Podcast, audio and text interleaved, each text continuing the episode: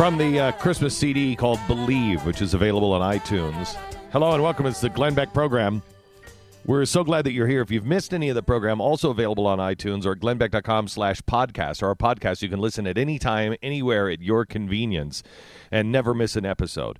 Welcome back. Uh, we're talking a little bit about uh, Ferguson, and um, uh, just a few minutes ago, I, I spoke about how this is this the president's speech and everything else is such a spirit of uh, uh, anti Gandhi, if you will, anti Martin Luther King.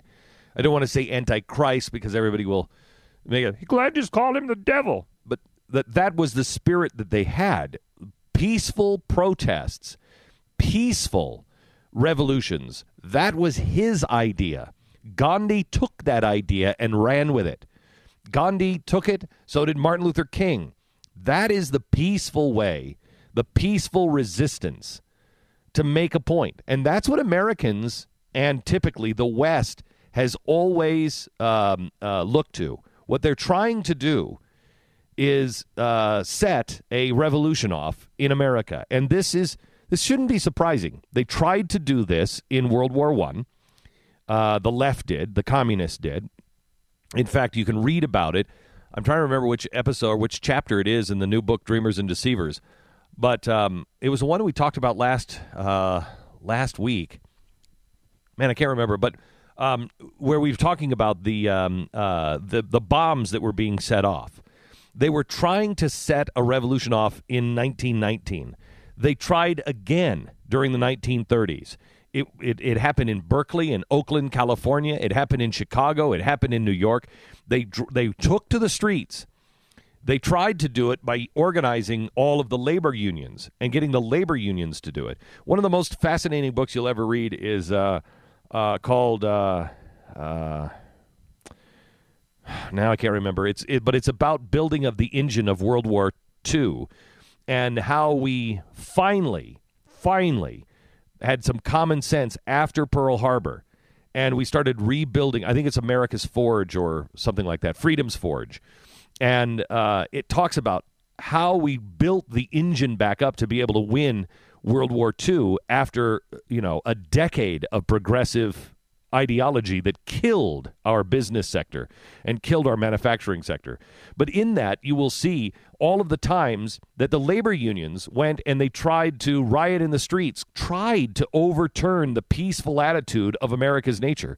I believe that's what's happening. And I want to show you Frances Fox Piven, everybody's favorite grandmother, who, you know, is baking cookies and also sowing the seeds of revolution in universities all across our country.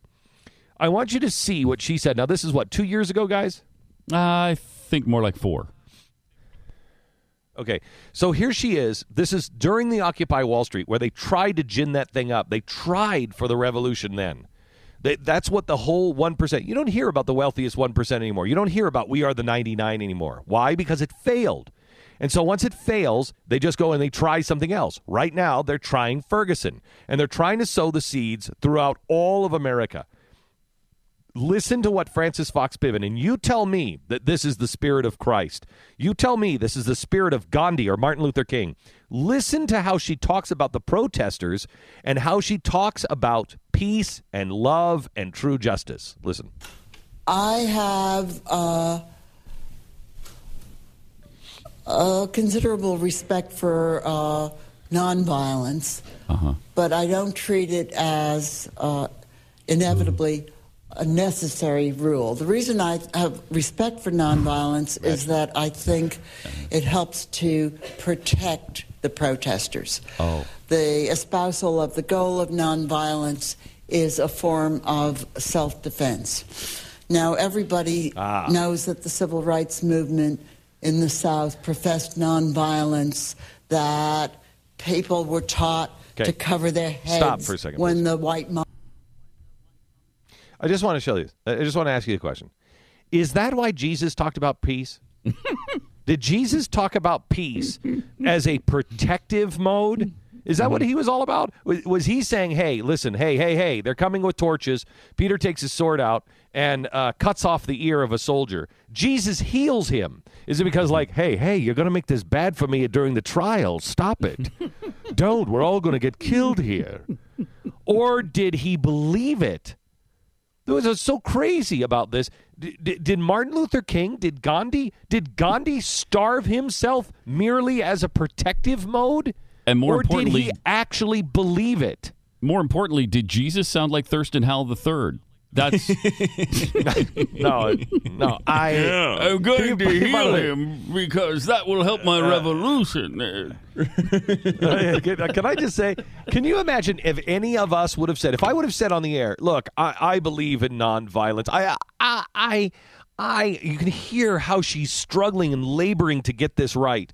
I, I, I have uh, respect for nonviolence. Can you imagine if I would have said this on the air? But I, I only see it really as a, a way to protect the protesters. Yeah, I, I mean, Can think you about imagine? think about what she's saying there. She's saying, "I respect nonviolence, not because I don't want you to kill people. It's because I don't want you to be killed." Right. yes. Unbelievable. Okay, here's some more. mobs came to beat them up uh, and to just endure the spitting, the uh, beating, and so forth. Uh, but violence, the violence of the white mob was being used strategically in those demonstrations. Yeah. Do you think they didn't know that the mob was going to beat them up? Of course they did. They were trying to do, they were using violence. Violence was part of those movements and part of why they were successful. That is an amazing uh, piece of audio because she is struggling, like you said uh, initially, struggling so hard to find exactly the right way to frame this. She's not struggling because she's an she's an aged old grandmother. She's struggling because she doesn't want to say exactly She's a what she radical means. but- revolutionary. Yeah, she wants you to know she's Mm-hmm. a radical revolutionary, but she doesn't want to get that out to the press necessarily and give them and give the right something to beat her with. Uh, it's, like it's really the press despicable. would even most people know, in the press don't know. know. who Frances Fox Piven is, and when they think they when Frances Fox Piven, Cloward and Piven strategy. This is the Occupy Wall Street architect. This is the one who or their husband went back from Columbia University in the 1960s and saw the Watts riots, saw what is happening now in the streets of Ferguson, saw the Watts riots and said, if we could just make this happen all over the country, we win. We win. The progressives in the early 20th century didn't want the violence. The progressives in the early 20th century, the reason why there is a progressive movement is because they said, let's just take this. By the way, if I hear one more progressive t- tell me, oh, it's a slippery slope, it's a slippery slope, there's no such thing as a slippery slope. What is your definition of progressive all about? That is the definition of the slippery slope. You take one step, and then you take the next step, and then you take the next step, and pretty no, pretty soon you're at the bottom of the hill. That's the slippery slope. That is your strategy. They were arguing with the communists and the fascists. We want to be fascist. We want to be communist because we know this America thing, this freedom thing doesn't work. We have to either be communist or fascist. Which will it be? The progressives still argued back and forth. I don't know. Progressive? Uh, maybe maybe we should be fascist or communist. They still didn't decide. What they decided on was we don't want revolution on the streets. We'll take it one bite size at a time. The real communist wanted revolution. The real fascist wanted revolution. But the average person in the Progressive Party said, no, that is un American. And here she is.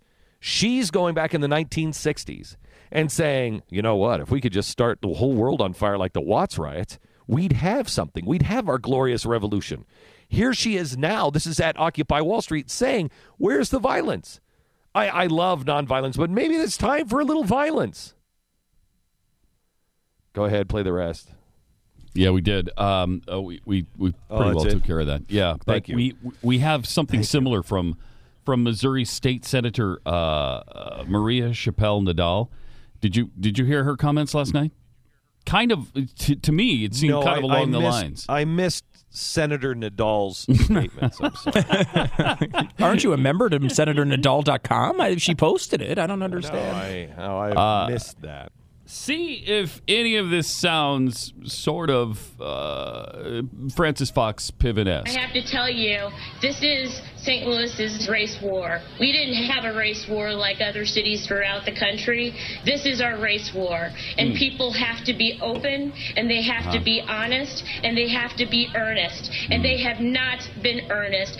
Not only has this Mike Brown movement revealed the true intentions of people in police departments across the state, but I have to tell you that there has been systematic racism institutionally in state government and for hmm. decades, including my own state party. So what we are looking at right now is a symptom of racism that has been swept hmm. under the rug for decades. And I am so Stop glad now that the truth is Is that Can not firing tell me things what, up? What, what is?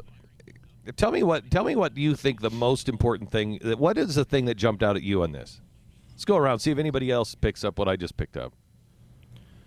Um, I mean, uh, outside of the big stuff, I noticed she said something about her own party there, um, which I thought was kind of Uh-huh.